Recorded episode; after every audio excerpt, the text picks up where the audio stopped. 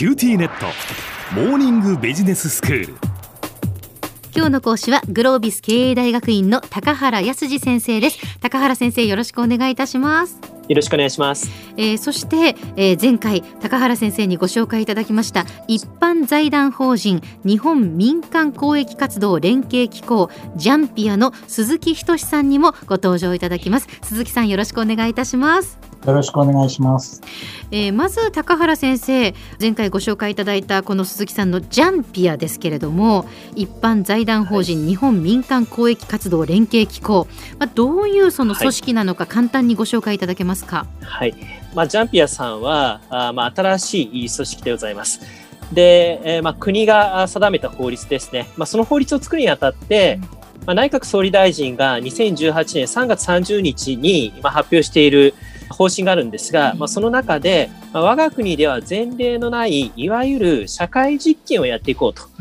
うん、そして、まあ、本制度では公的制度のいわゆる狭間に位置するような取り組みや革新性が高いと認められる民間公益活動を行う団体等への支援を重視すると、うん、明記していると、うん、いうことで、まあ、こういう団体でございます。はい、でしかも私たちがこう銀行に預けて眠っている休眠預金を使ってその公益活動を行っていこうという取り組みなわけですよね。そうですね。はい。で鈴木さんに伺いたいんですけれども、そのまあ例えばその政府のこう女性機関、女性団体というのはいろいろとあると思うんですが、これまでの女性団体とどういうところが違うんでしょうか？はい、あの私、この制度設計ですね、深く関わりましたので、えー、その点からもですね、ご紹介します。はい。えー、この事業はですね、4つの事業ポートフォリオから構成されているんですね。えー、草の根活動支援事業、イノベーション企画支援事業、ソーシャルビジネス形成支援事業、そして災害支援事業です。ええ、いわゆるあの全国のですね、草の根的に活動しているような NPO の方々、それから社会起業家としてですね、うん、あのビジネスで、えー、社会課題の解決に担うような方々、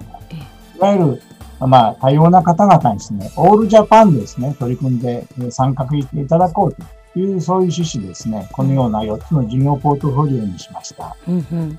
で、この、あの、女性事業にあたりましてですね、単に、あの、資金分配団体が資金をですね、うん、女性の形で、えー、実行団体にですね、お渡しするだけでなくて、ええ。ー、その事業のですね、実効性を高めるために、伴走型支援もですね、重視してるんですね。うんえー、要はその、あの、進捗管理も含め、で、また、あの、必要においてですね、様々な側面からですね、サポートを実行団体の方々にですね、提供して、うん、で、その事業のですね、成果を高めていただこうという狙いなんですね。えー、もともと、まあ、先ほどお話の通りですね、もともとは国民の資産である預金からですね、出てくるお金ですので、国民の方々をはじめとする関係者にですね、きちっとそのプロセスとか成果をですね、可視化して説明する責任もあるんですね。ええ、そういうこともありまして、社会的インパクト評価について、全団体がですね、自己評価ながらも実施することになっています。それを、それを、そのもですね、あの、伴走型支援ですね、サポートする形をとっています。伴走型支援をね、される際に、制度の狭間にっていうところが、まあ、やっぱりポイントなのかなと思っていて、まあ、そういうの伴走の時の何かその制度の狭間に向き合うための工夫とかあれば、ぜひ教えていただきたいなと思うんですが。あの、伴走型支援をするにあたりまして、やっぱり中核となる人、人材がですね、必要だということで、プログラムオフィサーのですね、えー、その確保と育成、えー、それから人材育成、人材の研修等も含めてですね、そういう支援もですね、この制度の中に取り込んでいます。うんまあ、この点がですね、従来ない女性事業ではないかと思います。例えば、あの、制度の狭間に陥って、まあ、私、まあ、あの、いろいろ、こう、学んだ事例でいくと、あの、いじめ、えー、では、まあ、学校は分かっていても、それをサポートする、まあ、社会福祉の、まあ、地域の人にとっては、まあ、その人がいじめられているかどうか分からないとか、あまあ、貧困家庭では、あの、子供職の人にとっては、このお子さんが、この貧困家庭の方かわからないんだけど、まあでも教員の方はわかるとか、まあ、様々なその情報が分断されている中で、えー、誰が何に困っているのか分かりづらいと。まあそういった、あの、横串を通していく中ではですね、やはりしっかりとプログラムオフィサーという方々がですね、まあ、様々なセクターの人とコミュニケーションしながら解決をしていくと。うん、で、解決をしていくにあたっては、まあ、この女性が終わって、まあ、それで終わりというのでは困ると。いうことで、まあ、継続性を考えていく、まあ、売上がいかに上がるか、もしくはまあ政府と一緒に新しい制度を作っていくか。ということで、えー、まあプログラムオフィサーの方にまあ期待されるものは非常に大きいのかなと。いうのを、まあ、ちょっと鈴木さんからもいろいろ教えてもらいながら思っておりますが、この点いかがですかね、鈴木さん。あその通りですね。ですから3年間ですね、あの、事業を進める中でですね、出口戦略として、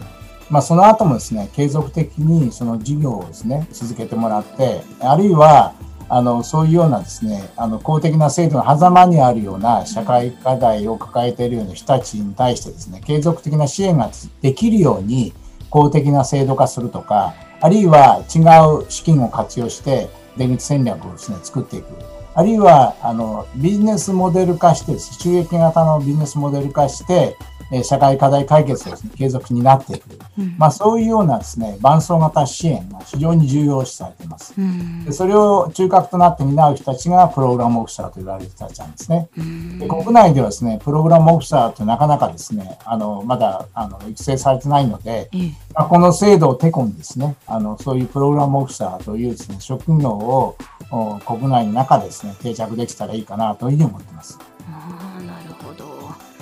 じゃあもう本当に単にこうジャンピアはあのそう資金分配団体を選んでそしてお金を渡してというそれだけではなくてやはりもういろんなその角度からあのやっぱ支援していこうと取り組みを行っていこうっていうことでなさっているっていうことなんですね。そうですね、うん、社会活動の革新的なまあ、取り組みを作り出そうという、まあ、ジャンピアさんの活動私もあの近くから、まあ、すごく応援しております。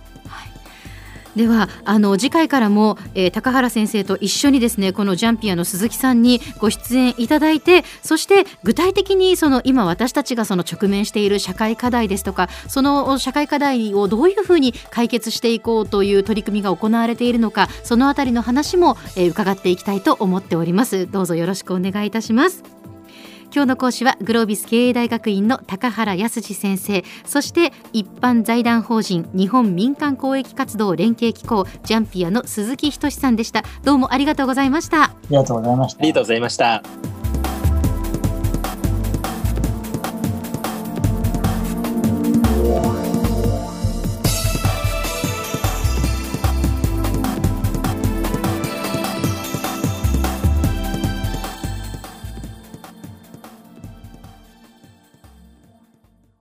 QTnet。 BBIQ にしてから毎日必ず実家の父と母からビデオ電話がかかってくる。元気？で毎日だからそう変わんないよ。痩せたか？で毎日だからそんなに変わってないって。